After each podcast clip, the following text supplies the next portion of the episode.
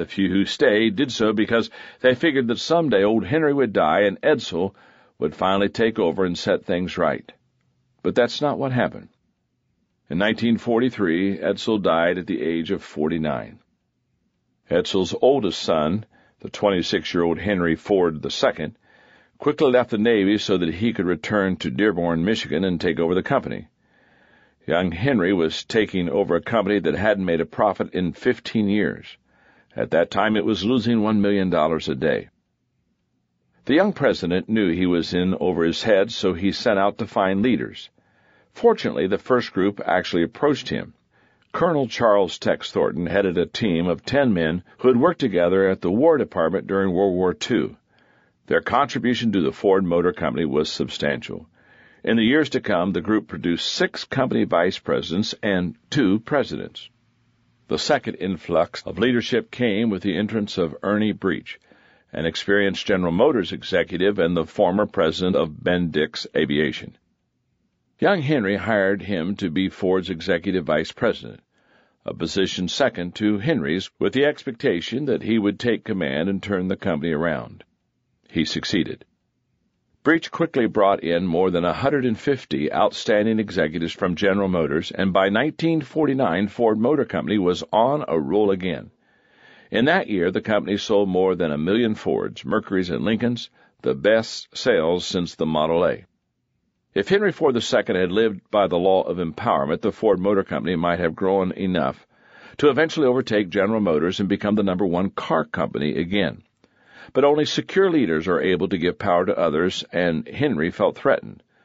The success of Tex Thornton, Ernie Breech, and Lewis Crusoe, a legendary GM executive whom Breech had brought into the company, made Henry worry about his own place at Ford. His position was based not on influence but on his name, and his family's control of the company's stock. What was Henry's solution? He began pitting one top executive against another. Any time an executive gained power and influence, Henry undercut the person's authority by moving him to a position with less clout, supporting the executive's subordinates, or publicly humiliating him. This maneuver continued all the days Henry II was at Ford. As one Ford president, Lee Iacocca, commented after leaving the company, Henry Ford, as I would learn firsthand, had a nasty habit of getting rid of strong leaders. Iacocca says that Henry Ford II once described his leadership philosophy to him years before Iacocca himself became its target. Ford said, if a guy works for you, don't let him get too comfortable. Don't let him get too cozy or set in his ways. Always do the opposite of what he expects. Keep your people anxious and off balance. Both Henry Fords failed to abide by the law of empowerment. Rather than identifying leaders, building them up, giving them resources, authority, and responsibility, and turning them loose to achieve, they alternately encouraged and undermined their best people. To lead others well, we must help them to reach their potential. That means being on their side, encouraging them, giving them power, and helping them to succeed.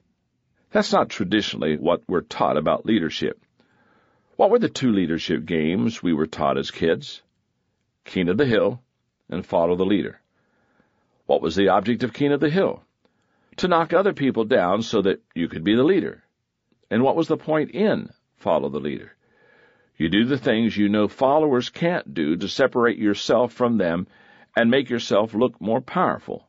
The problem with these games is that to win, you have to make all the other people lose. The games are based on insecurity and are opposite of the way to raise up leaders. When I travel to developing countries, I am made especially aware of how alien the idea of empowerment can be to emerging leaders. In cultures where you have to fight to make something of yourself, the assumption often is that you need to fight others to maintain your leadership. But that reflects a scarcity mindset. The truth is that if you give some of your power away to others, there is still plenty to go around. When I teach the law of empowerment in emerging countries, I usually ask a volunteer to come up so that I can show visually what happens when a leader tries to keep others down instead of raising them up. I ask the volunteer to stand in front of me, and I put my hands on his shoulders. Then I begin pushing him down. The lower I want to push him, the more I have to bend down to do it. As I push him lower, I go lower. That's the same way it is in leadership. To keep others down, you have to go down with them. And when you do that, you lose any power to lift others up. When leaders fail to empower others, it's usually due to three main reasons. The number one barrier to empowerment, desire for job security. Weak leaders worry that if they help subordinates, they will themselves become dispensable. But the truth is that the only way to make yourself indispensable is to make yourself dispensable. In other words, if you're able to continually empower others and help them develop so that they can become capable of taking over your job, you will become so valuable to the organization that you become indispensable. That is the paradox of the law of empowerment. What if I work myself out of a job by empowering others, you may ask, and my superiors don't recognize my contribution? That can happen in the short term. But if you keep raising up leaders and empowering them, you will develop a pattern of achievement, excellence, and leadership that will be recognized and rewarded. If the teams you lead always seem to succeed, people will figure out that you're leading them well. The number two barrier to empowerment, resistance to change.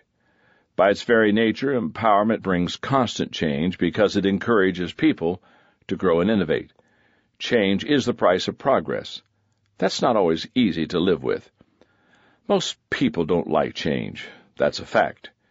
Yet one of the most important responsibilities of leaders is to continually improve their organizations. As a leader, you must train yourself to embrace change, to desire it, to make a way for it. Effective leaders are not only willing to change, they become change agents. The third barrier to empowerment is lack of self-worth. John Peers observed, You can't lead a cavalry charge if you think you look funny on a horse. Self-conscious people are rarely good leaders. They focus on themselves, worrying how they look, what others think, whether they are liked. They can't give power to others because they feel that they have no power themselves, and you can't give what you don't have. The best leaders have a strong sense of self-worth. They believe in themselves, their mission, and their people. One of the greatest leaders of the United States was known for his humility and willingness to give his power and authority to others. Abraham Lincoln. The depth of his security as a leader can be seen in the selection of his cabinet. Most presidents pick like-minded allies, but not Lincoln.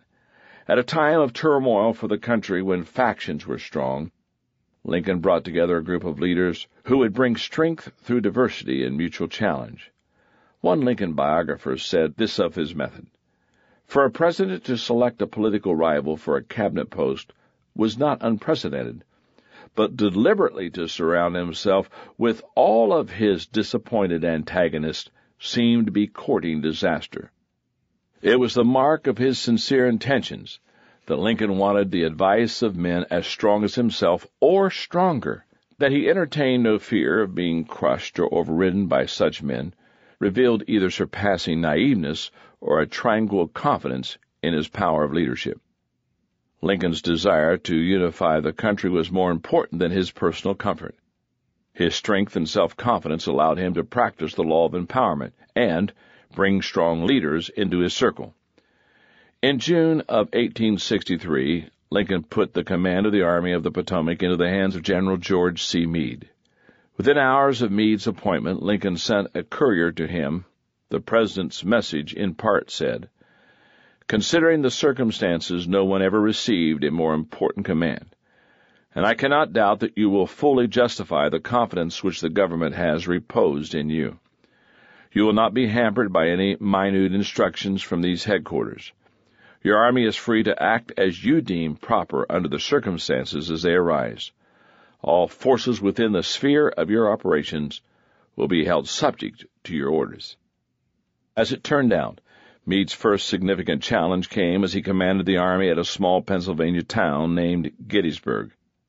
It was a test he passed with authority. Lincoln's use of the law of empowerment was as consistent as Henry Ford's habit of breaking it. When his generals performed well, Lincoln gave them the credit. When they performed poorly, Lincoln took the blame.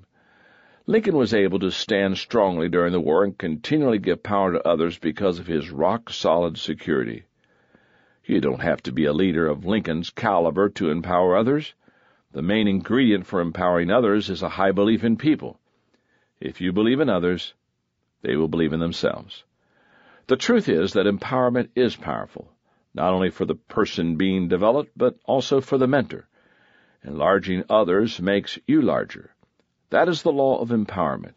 It's an impact you can experience as a leader as long as you are willing to believe in people and give your power away. Law number 13. The law of the picture. People do what people see. Several years ago, filmmaker Steven Spielberg and actor Tom Hanks produced a series of television shows on HBO called Band of Brothers, based on the book of the same name by historian Stephen Ambrose. The ten episodes chronicled the story of Easy Company, a group of paratroopers from the 101st Airborne who fought during World War II. The men of Easy Company were as tough as soldiers get, and they fought heroically from the invasion of Normandy to the end of the war. The story of Easy Company is a great study in leadership, for the various sergeants, lieutenants, and captains who commanded the men displayed many styles of leadership, both good and bad. When the leadership was good, it made the difference not only in the way the soldiers performed, but in the outcome of their battles and ultimately of the war. From the very first episode of the television series, the contrasting leadership styles were on display. Herbert Sobel, Easy Company's commanding officer during his training, was shown to be a brutal, autocratic leader with a sadistic streak. He drove the men harder than the commander of any other company. He arbitrarily revoked passes and inflicted punishment. But judging from Ambrose's research, Sobel was even worse than he was depicted in the series. Sobel drove the men without mercy, which was fine since he was preparing them for combat. But he didn't push himself the same way, being barely capable of passing the physical test required of paratroopers, nor did he display the high level of confidence that he demanded from everyone else. Ambrose writes about an incident during training that was representative of Sobel's leadership. On one night exercise, Sobel decided to teach his men a lesson he and Sergeant Evans went sneaking through the company's position to steal rifles from sleeping men. The mission was successful. By daylight, Sobel and Evans had nearly fifty rifles. With great fanfare, Evans called the company together, and Sobel began to tell the men what miserable soldiers they were. What Sobel didn't realize was that the men he was berating weren't his own. He had wandered into the wrong camp and stolen the rifles belonging to Fox Company. Sobel didn't even realize his mistake until the commander of Fox Company came up with 45 of his men. The men who served under Sobel mocked him and undermined him. By the time Easy Company began preparations for the invasion of Normandy, many men were taking bets on which of them would shoot Sobel when they finally got into combat. Fortunately, Sobel was removed from his position as company commander and reassigned before they went into combat. Fortunately, most of Easy Company's leaders were excellent, and one in particular was awarded the Distinguished Service Cross and was considered by the men to be the best combat leader in World War II. That person was Dick Winters. He started out as a platoon leader in Easy Company during the training and was promoted to company commander after Normandy, and then to battalion executive officer. He finished his military career with the rank of major. Time after time, Winters helped his men to perform at the highest level, and he always led them in front, setting the example, taking the risk along with his men. Ambrose describes Winters' philosophy of leadership simply as officers go first. Whenever his troops needed to assault an enemy position, Winters was in front leading the charge. One of the most remarkable incidents demonstrating Winters' way of leading by example occurred soon after D-Day on the road to Carentan, a town that Easy Company needed to take from the Germans. As the American paratroopers under his command approached the town, they became pinned down by German machine gun fire. Huddled in ditches on either side of the road, they wouldn't move forward when ordered to. Yet if they didn't move, they would eventually be cut to pieces. Winters tried rallying them. He coaxed them. He kicked them. He ran from one ditch to the other as machine gun bullets flew by. Finally, he jumped into the middle of the road, bullets glancing off the ground near him, and shouted at the men to get moving. Everyone got up and moved forward as one. and they helped to take the town. More than 35 years later, Floyd Talbert, a sergeant at the time, wrote to Winters to comment about the incident. I'll never forget seeing you in the middle of the road. You were my total inspiration. All my boys felt the same way. People do what people see. That is the law of the picture. When the leaders show the way with the right actions, their followers copy them and succeed. Good leaders are always conscious of the fact that they are setting the example and others are going to do what they do, for better or worse. In general, the better the leader's actions, the better their people's. When times are tough, uncertainty is high, and chaos threatens to overwhelm everyone, followers need a clear picture from their leaders the most. That's when they need a leader who embraces the law of the picture. The living picture they see in their leader produces energy, passion, and motivation to keep going. If you desire to become the best leader you can become, you must not neglect the law of the picture. As you strive to improve as an example to your followers, remember these things. First, followers are always watching what you do. If you are a parent, you have probably already realized that your children are always watching what you do. Say anything you want, but your children learn more from what they see than from anywhere else. As parents, Margaret and I realized this early. No matter what we taught our children, they insisted on behaving like us. How frustrating. Just as children watch their parents and emulate their behavior, so do employees watching their bosses.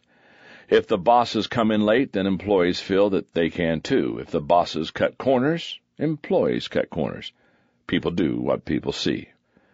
Secondly, it's easier to teach what's right than to do what's right. One of my earliest challenges as a leader was to raise my living to a level of my teaching. I can still remember the day that I decided that I would not teach anything I did not try to live out. That was a tough decision, but as a young leader I was learning to embrace the law of the picture. Author Norman Vincent Peale stated, Nothing is more confusing than people who give good advice but set a bad example. I would say a related thought is also true. Nothing is more convincing than people who give good advice and set a good example. Recently, I received calls on the same day from two reporters, one from the Chicago Tribune and the other from USA Today, about teaching ethics in the business arena. Both asked similar questions. They wanted to know if ethics could be taught. My answer was yes. But many of the companies that teach ethics classes had ethics problems, one reporter pushed back. That's because ethics can be instilled in others only if it's taught and modeled for them, I replied. Too many leaders are like bad travel agents. They send people places they have never been. Instead, they should be more like tour guides, taking people places that they have gone and sharing the wisdom of their own experiences. Leadership by example always has a powerful impact on others. One of the leaders I admire is Rudy Giuliani, former mayor of New York City. During his career, first as an attorney working for the United States government and then later as an elected official, Giuliani led by example. He says in his book Leadership that he is very aware that what he does sets the tone for those who follow him. You cannot ask those who work for you to do something you are unwilling to do yourself, he states. It's up to you to set a standard of behavior. Giuliani sums up his leadership this way. All my life I have been thinking about how to be a leader, whether it was when I was running the corruption unit of the U.S. Attorney's Office in the Southern District of New York, then the narcotics unit, or turning around a bankrupt Kentucky coal company after being appointed as receiver, or watching Ronald Reagan, Judge MacMahon, and others. I realized later that much of what I was doing in studying these people so closely was preparing. Unconsciously, I was learning how to run things. In other words, he has simply done what he had seen his leaders do throughout his career. He had practiced the law of the picture. Law number 14, the law of buy-in. People buy into the leader, then the vision. When I teach leadership seminars, I field a lot of questions about vision. Invariably, someone will come up to me during a break, give me a brief description of an evolving vision, and then ask me, Do you think my people will buy into my vision? My response is always the same. First tell me this. Do your people buy into you? You see, many people who approach the area of vision and leadership have it all backward.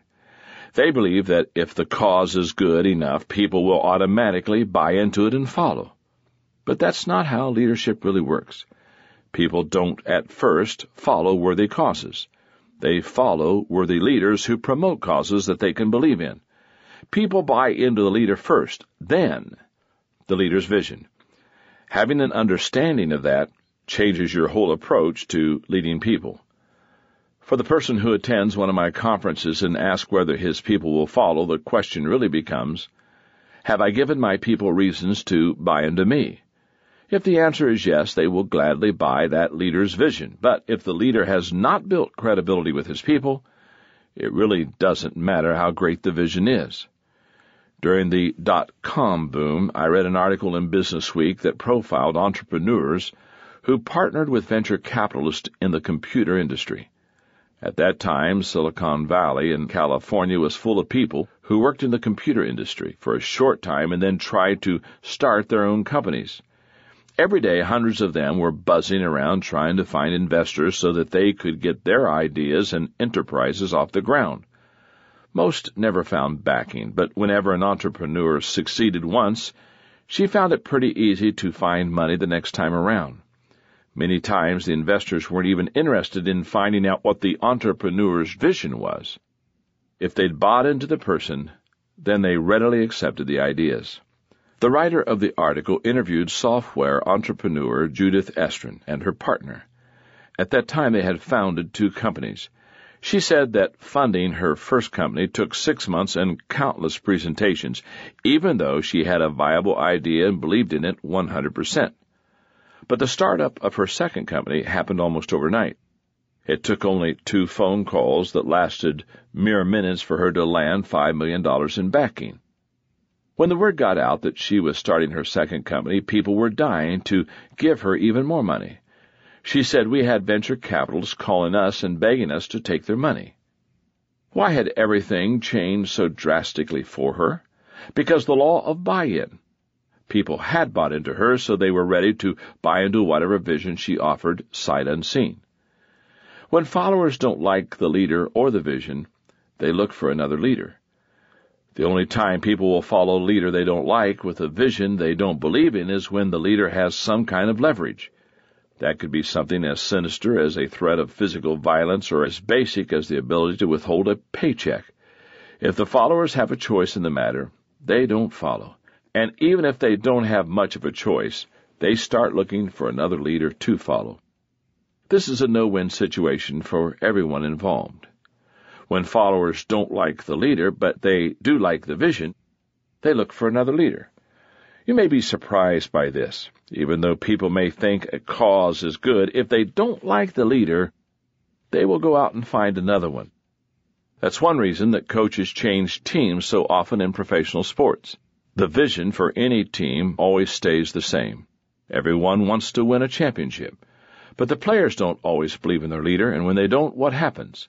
The owners don't fire all the players, they fire the leader and bring in someone they hope the players will buy into. The talent level of most professional coaches is similar. The effectiveness of their systems isn't much different. What often separates them is their leadership and their level of credibility with players. When followers like the leader but not the vision, they change the vision. When followers don't agree with their leader's vision, they react in many ways. Sometimes they work to convince their leader to change the vision. Sometimes they abandon their point of view and adopt their leaders. Other times they find a compromise. But as long as they buy into the leader, they rarely out and out reject him. They will keep following. An excellent example occurred in Great Britain. Tony Blair had a long tenure in office as Prime Minister. He was a popular leader elected to serve three terms. Yet at the same time, the majority of people in Great Britain were against Blair's policies of involving the nation in the war with Iraq. Why did Blair remain in office so long? Because they had bought into him as a leader. As a result, they were willing to live with their philosophical difference with him. When followers like the leader and the vision, they get behind both the leader and the vision. When people believe in their leader and the vision, they will follow their leader no matter how bad conditions get or how much odds are stacked against them. That's why the Indian people in Gandhi's day refused to fight back, as soldiers mowed them down. That's what inspired the U.S. space program to fulfill John F. Kennedy's vision and put a man on the moon. That's the reason people continued to have hope and keep alive the dream of Martin Luther King Jr., even after he was gunned down. That's what continues to inspire followers to keep running the race, even when they feel they've hit the wall and given everything they've got. As a leader, having a great vision and a worthy cause is not enough to get people to follow you. You have to become a better leader. You must get your people to buy into you. That is the price you have to pay if you want your vision to have a chance of becoming a reality. You cannot ignore the law of buy-in and remain successful as a leader. If in the past you tried to get people to act on your vision but were unable to make it happen, you probably came up against the law of buy-in maybe without even knowing it. As a leader, you don't earn any points for failing in a noble cause. You don't get credit for being right as you bring the organization to a halt. Your success is measured by your ability to actually take the people where they need to go. But you can do that only if the people first buy into you as a leader.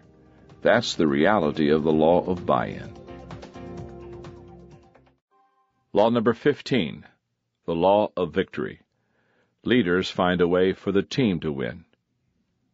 Have you ever thought about what separates the leaders who achieve victory from those who suffer defeat?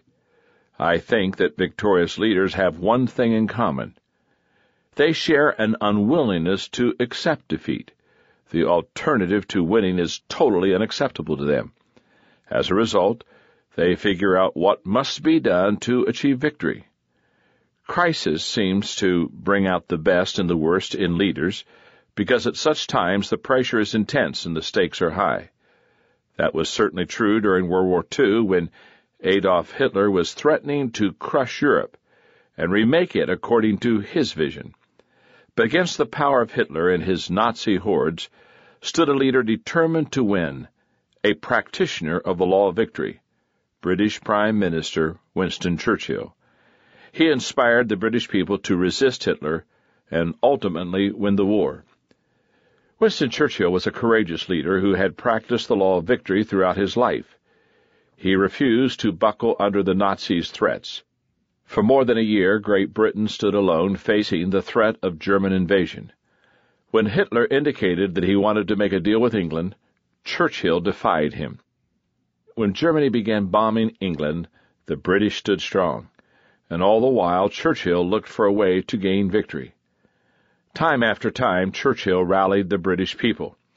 It began with his first speech after becoming Prime Minister, in which he said, We have before us an ordeal of the most grievous kind. We have before us many, many long months of struggle and of suffering.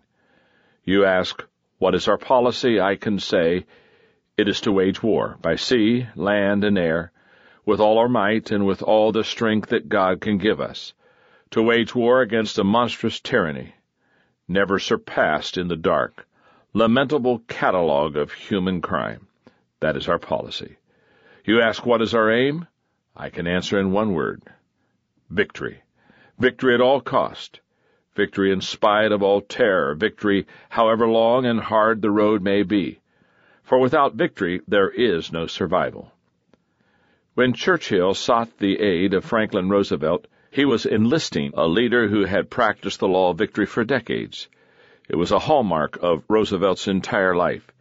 He had found a way to achieve political victory while winning over polio.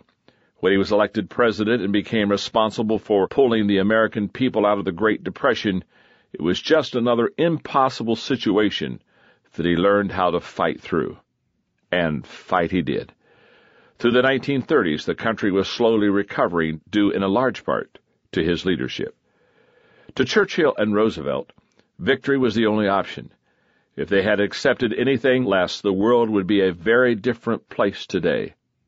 Pulitzer Prize winning historian Arthur Schlesinger Jr. noted, Take a look at our present world. It is manifestly not Adolf Hitler's world. His thousand year Reich turned out to have a brief and bloody run of a dozen years. It is manifestly not Joseph Stalin's world. That ghastly world self-destructed before our eyes. Without Churchill and England, all of Europe would have fallen. Without Roosevelt and the United States, it might never have been reclaimed for freedom. But not even an Adolf Hitler and the army of the Third Reich could stand against two leaders dedicated to the law of victory. Whether it's a sports team, an army, a business, or a nonprofit organization, victory is possible as long as you have three components that contribute to a team's dedication to victory. Number one, unity of vision. Teams succeed only when the players have a unified vision, no matter how much talent or potential there is. A team doesn't win the championship if its players are working from different agendas. That's true in professional sports. That's true in business. That's true in nonprofits. Number two, diversity of skills. It almost goes without saying that a team needs diversity in skills. Can you imagine a whole hockey team of goalies or a football team of quarterbacks? How about a business where there are only salespeople or nothing but accountants? Or a nonprofit organization with just fundraisers or only strategists? It doesn't make sense. Every organization requires diverse talents to succeed. Number three, a leader dedicated to victory and raising players to their potential. It's true that having good players with diverse skills is important. As former Notre Dame head football coach Lou Holtz says, You've got to have great athletes to win. I don't care who the coach is. You can't win without good athletes, but you can lose with them. This is where coaching makes the difference. In other words, you also require leadership to achieve victory. Unity of vision doesn't happen spontaneously. The right players with the proper diversity of talent don't come together on their own. It takes a leader to make those things happen. It takes a leader to provide the motivation, empowerment, and direction required to win. One of the most noteworthy success stories I've come across is that of Southwest Airlines' Herb Kelleher, whom I mentioned in the chapter on the law of connection. The company's story is an admirable example of the law of victory in action. Today, Southwest looks like a powerhouse that has everything going for it.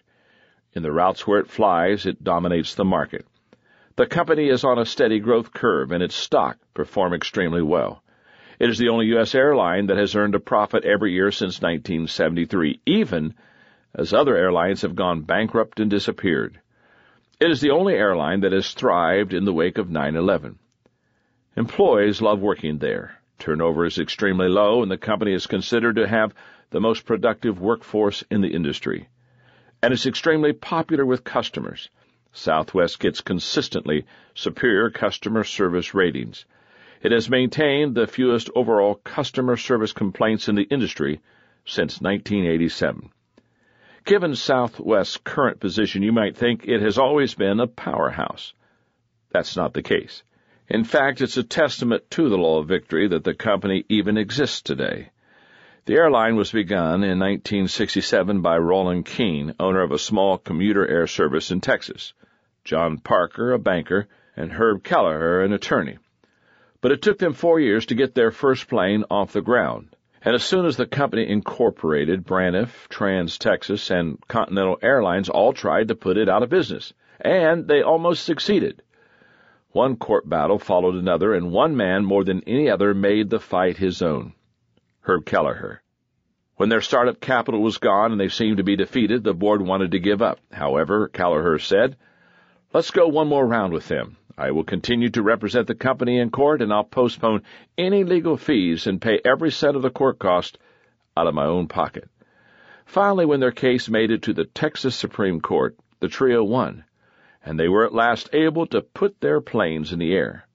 Once it got going, Southwest hired experienced airline leader Lamar Muse as its new CEO. He in turn hired the best executives available. And as other airlines kept trying to put them out of business, Kelleher and Muse kept fighting in court and in the marketplace. When they had trouble filling their planes going to and from Houston, Southwest began flying into Houston's Hobby Airport, which is more accessible to commuters because of its proximity to downtown. When all the major carriers moved to the newly created Dallas Fort Worth Airport, Southwest kept flying into convenient Love Field.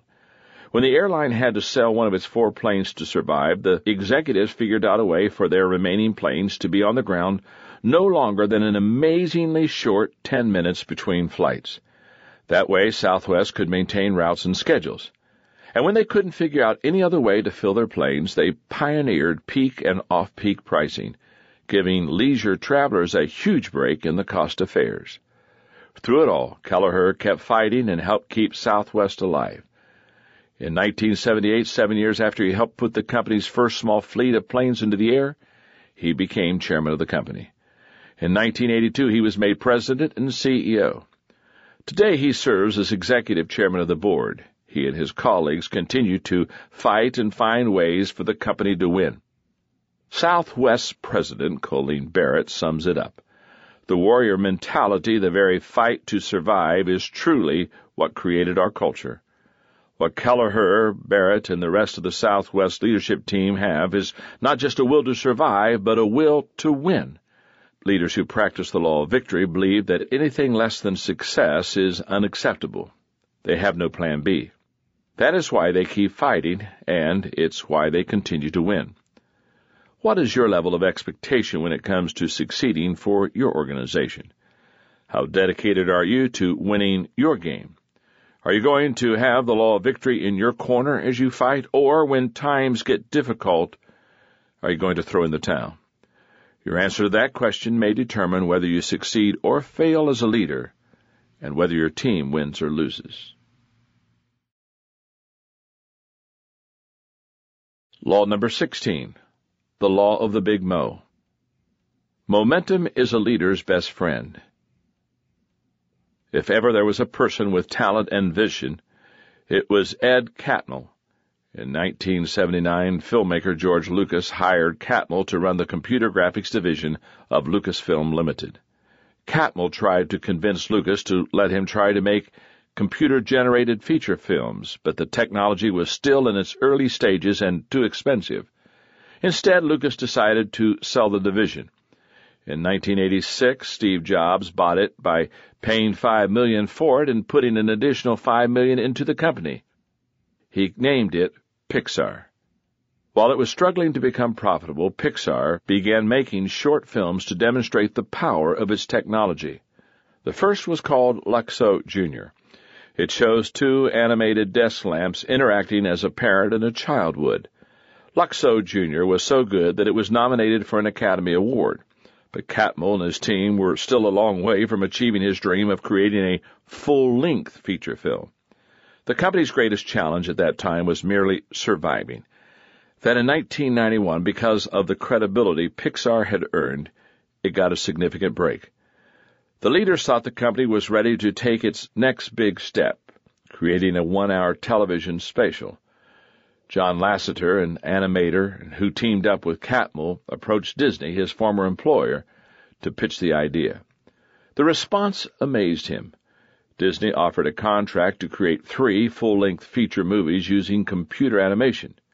Disney would fund and distribute the projects. Pixar would create them and receive a percentage of the profits. Pixar finally had an opportunity to fulfill Catmull's vision but the company was still far from realizing it. The company got to work on what would become Toy Story, but the team had trouble with the characters and the story. It would take Pixar four years to make the movie. Though the rest of the world wasn't seeing it yet, Pixar was starting to develop momentum. That became obvious to everyone when Toy Story opened in November 1995. When the contract with Disney was signed four years earlier, Pixar's CEO Stephen Jobs estimated that if the first movie was a modest hit, say 75 million at the box office, we'll both break even. If it gets 100 million, we'll both make money. But if it's a real blockbuster and earns 200 million or so at the box office, we'll make good money and Disney will make a lot of money. Few people would have predicted that it would make 192 million domestically and 362 million worldwide. From that time, Pixar's momentum has been strong and, if anything, has continued to grow. The organization has won 17 Oscars and been awarded 42 patents. And since Toy Story came out, the company has produced hit after hit A Bug's Life, Toy Story 2, Monsters Inc., Finding Nemo, The Incredibles, and Cars. Worldwide, those movies have earned more than $3.67 billion. Ironically, while Pixar was gaining momentum, Disney, the company who helped it create its breakthrough, was losing momentum. Disney's animation division had fallen on hard times. Its last significant animated movie was Lilo and Stitch in 2002, and it had produced three highly expensive bombs Atlantis, Treasure Planet, and Home on the Range. How could Disney possibly regain some momentum? Bob Iger, who became Disney's president and CEO in October 2005, knew how. He purchased Pixar. Now the people Disney once helped were helping Disney. Catmull became Disney's president of feature animation, and Lasseter was made chief creative officer. Disney has had two major heydays, says Catmull. We're going to make a third. And what about Pixar? It will continue to function as before under the care of Catmull and Lasseter. When you've got great momentum, you don't want to do anything to get in its way. After all, momentum is a leader's best friend. Many times, it's the only thing that makes the difference between losing and winning. When you have no momentum, even the simplest tasks seem impossible. Small problems look like insurmountable obstacles. Morale becomes low. The future appears dark. An organization with no momentum is like a train at a dead stop. It's hard to get going, and even small wooden blocks on the track can keep it from going anywhere. On the other hand, when you have momentum on your side, the future looks bright. Obstacles appear small and troubles seem inconsequential. An organization with momentum is like a train that's moving 60 miles per hour. You could build a steel reinforced concrete wall across the tracks and the train would plow right through it. When leadership is strong and there is momentum in an organization, people are motivated and inspired to perform at higher levels. They become effective beyond their hopes and expectations. If you remember the 1980 U.S. Olympic hockey team, you know what I'm talking about. The team was good, but not good enough to win the gold medal. Yet that's what the Americans did. Why? Because leading up to the championship game, they won game after game against very tough teams. They gained so much momentum that they performed beyond everyone's expectations. And after they beat the Russians, nothing could stop them from coming home with the gold medal. The same kind of thing is true in business and volunteer organizations. When an organization has great momentum, all participants are more successful than they would be otherwise. I'll tell you how I know that that's true. If you see leaders, especially mid-level ones, who have had great success in an organization with momentum, leave that organization and suddenly their performance becomes merely average, you know the law of the big mo was at work. Even average people can perform far above average in an organization with great momentum. Momentum is easier to steer than to start. Have you ever been water skiing? If you have, you know that it's harder to get up on the water than it is to steer once you're up there. It takes a leader to create momentum. Followers can catch it. Good managers are able to use it to their advantage once it has begun. Everyone can enjoy the benefits it brings, but creating momentum requires someone who has a vision, can assemble a good team and motivate others. If the leader is looking for someone to motivate him, then the organization is in trouble. If the leader is waiting for the organization to develop momentum on its own, then the organization is in trouble.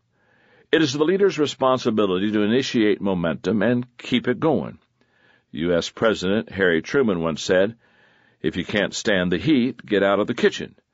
But for leaders, that statement should be changed to, If you can't make some heat, get out of the kitchen. If you don't believe in the vision and enthusiastically pursue it, doing all that you can to bring it to fruition, then you won't start making the small gains required to get the ball rolling.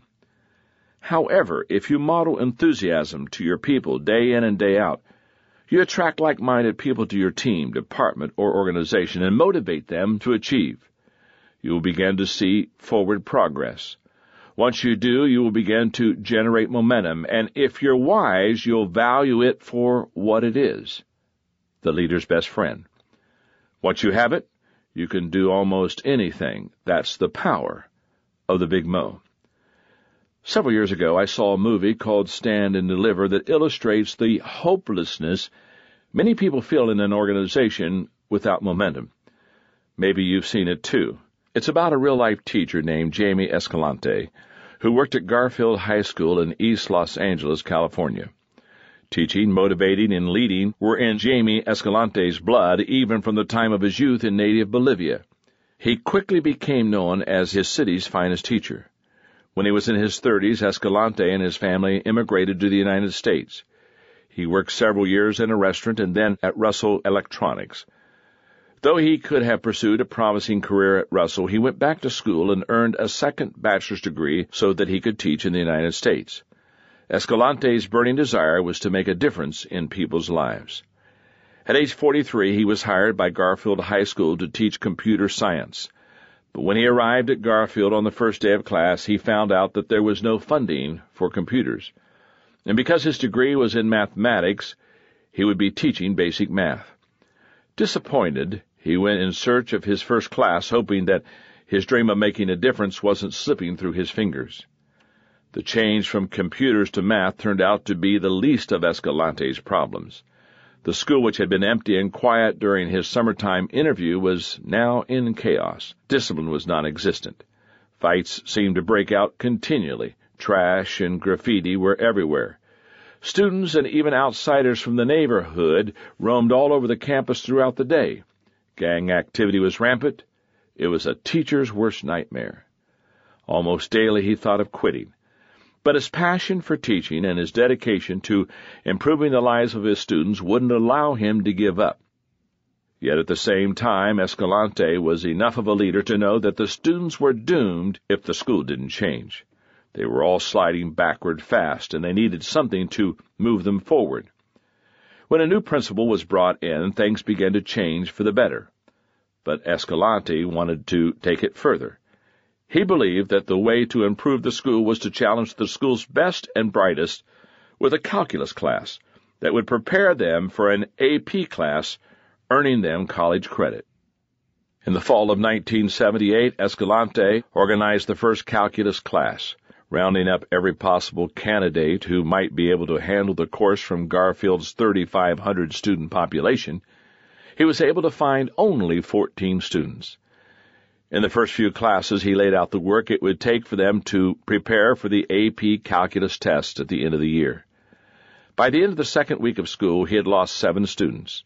Even the ones who stayed were not well prepared for calculus, and by late spring he was down to only five students. All of them took the AP test in May, but only two passed. Escalante was disappointed, but he refused to give up, especially since he had made progress. He knew that if he could help his students experience a few wins, build their confidence, and give them hope, he could move them forward. He was determined to do whatever it took. To motivate them, he'd give them extra homework or challenge one of the school athletes to a handball match. Escalante never lost. If they needed encouragement, he'd take them out to McDonald's as a reward. If they got lazy, he'd inspire, amaze, amuse, and even intimidate them and all along the way he modeled hard work, dedication to excellence, and desire. The next fall, Escalante put together another calculus class, this time with nine students. At the end of the year, eight took the test and six passed. He was making progress. Word of his success spread. Students heard that Escalante's proteges were earning college credit, and in the fall of 1980, his calculus class numbered 15. When they all took the test at the end of the year, 14 students passed. The steps forward weren't huge, but Escalante could see that the program was building momentum. The next group of students, numbering 18, was the subject of the movie Stand and Deliver. Like their predecessors, they worked very hard to learn calculus, many coming to school at 7 a.m. every day, a full hour and a half before school started. And often they stayed until 5, 6, or 7 p.m and though Educational Testing Service questioned the validity of the first test students took, they had to take it a second time. 100% of them passed. After that, the math program exploded. But the benefits of the law of the Big Mo were felt by all of the Garfield High School students. The school started offering classes to prepare students for other AP exams. In time, Garfield held regular AP classes in Spanish, calculus, history, European history, biology, physics, French, government, and computer science. In 1987, nine years after Escalante spearheaded the program, Garfield students took more than 325 AP examinations. Most incredibly, Garfield had a waiting list of more than 400 students from areas outside its boundaries wanting to enroll. The school that was once the lapping stock of the district and that had almost lost its accreditation had become one of the top three inner city schools in the entire nation. That's the power of the law of the Big Mo. Law number 17, the law of priorities. Leaders understand that activity is not necessarily accomplishment. When we are busy, we naturally believe that we are achieving. But busyness does not equal productivity. Activity is not necessarily accomplishment. Prioritizing requires leaders to continually think ahead, to know what's important, to know what's next, to see how everything relates to the overall vision. That's hard work. Prioritizing also causes us to do things that are at the least uncomfortable and sometimes downright painful. Every year I spend about two weeks in December reevaluating my priorities. I review the previous year's schedule. I look at my upcoming commitments. I evaluate my family life. I think about my goals. I look at the big picture of what I'm doing to make sure the way I'm living lines up with my values and priorities. One of the guiding principles I use during the process is the Pareto principle. I've often taught it to people at leadership conferences over the years, and I also explain it in depth in my book, Developing the Leader Within You. The idea is this. If you focus your attention on the activities that rank in the top 20% in terms of importance, you'll have an 80% return on your effort. For example, if you have 10 employees, you should give 80% of your time and attention to the best two. If you have 100 customers, the top 20 will provide you with 80% of your business, so focus on them. If your to-do list has 10 items on it, the two most important ones will give you an 80% return on your time. If you haven't already observed this phenomena, test it and you'll see that it really plays out that way. One year as I went through this process, I realized that I had to totally refocus and restructure one of my organizations. The other guideline that I use whenever I evaluate my priorities is the three R's. No, not reading, writing, and arithmetic. My three R's are requirement, return, and reward. I believe that to be effective, Leaders must order their lives according to these three questions. One, what is required? We're all accountable to somebody for the work we do, an employer, a board of directors, stockholders, the government, and so on. We also have responsibility for the important people in our lives, such as spouse, children, and parents. For that reason, any list of priorities must begin with what is required of us. The question I ask myself is, what must I do that nobody can or should do for me? As I have gotten older, that list has gotten shorter and shorter. If I'm doing something that's not necessary, I should eliminate it. If I'm doing something that's necessary but not required of me personally, I need to delegate it. Number two, what gives the greatest return? As a leader, you should spend most of your time working in your areas of greatest strength. Ideally, leaders should get out of their comfort zone, but should stay in their strength zone. Here's my rule of thumb. If something I'm doing can be done 80% as well by someone else, I delegate it. If you have a responsibility that someone else could do according to that standard or that could potentially meet that standard, then develop and train a person to handle it. Just because you can do something does not mean that you should do it. Remember, Leaders understand that activity is not necessarily accomplishment. That's the law of priorities. Number three, what brings the greatest reward? The final question relates to personal satisfaction. Tim Redmond, president of Redmond Leadership Institute, observed, There are many things that will catch my eye, but there are only a few things that will catch my heart. Life is too short not to do things that you love. I love to teach leadership. I love writing and speaking. I love spending time with my wife, children, my grandchildren. I love playing golf. No matter what else I do, I will make time for those things. They are the fire lighters in my life. They energize me. They keep me passionate. And passion provides the fuel in a person's life to keep him going. It is the responsibility of leaders to make tough decisions based on priorities. That can sometimes make them unpopular. Back in 1981, when Jack Welch became chairman and CEO of General Electric, it was a good company. It had a 90 year history. The company's stock traded at $4 a share and the company was worth about $12 billion, 11th best on the stock market. It was a huge, diverse company that included 350 strategic businesses. But Welch believed the company could become better. What was his strategy? He used the law of priorities.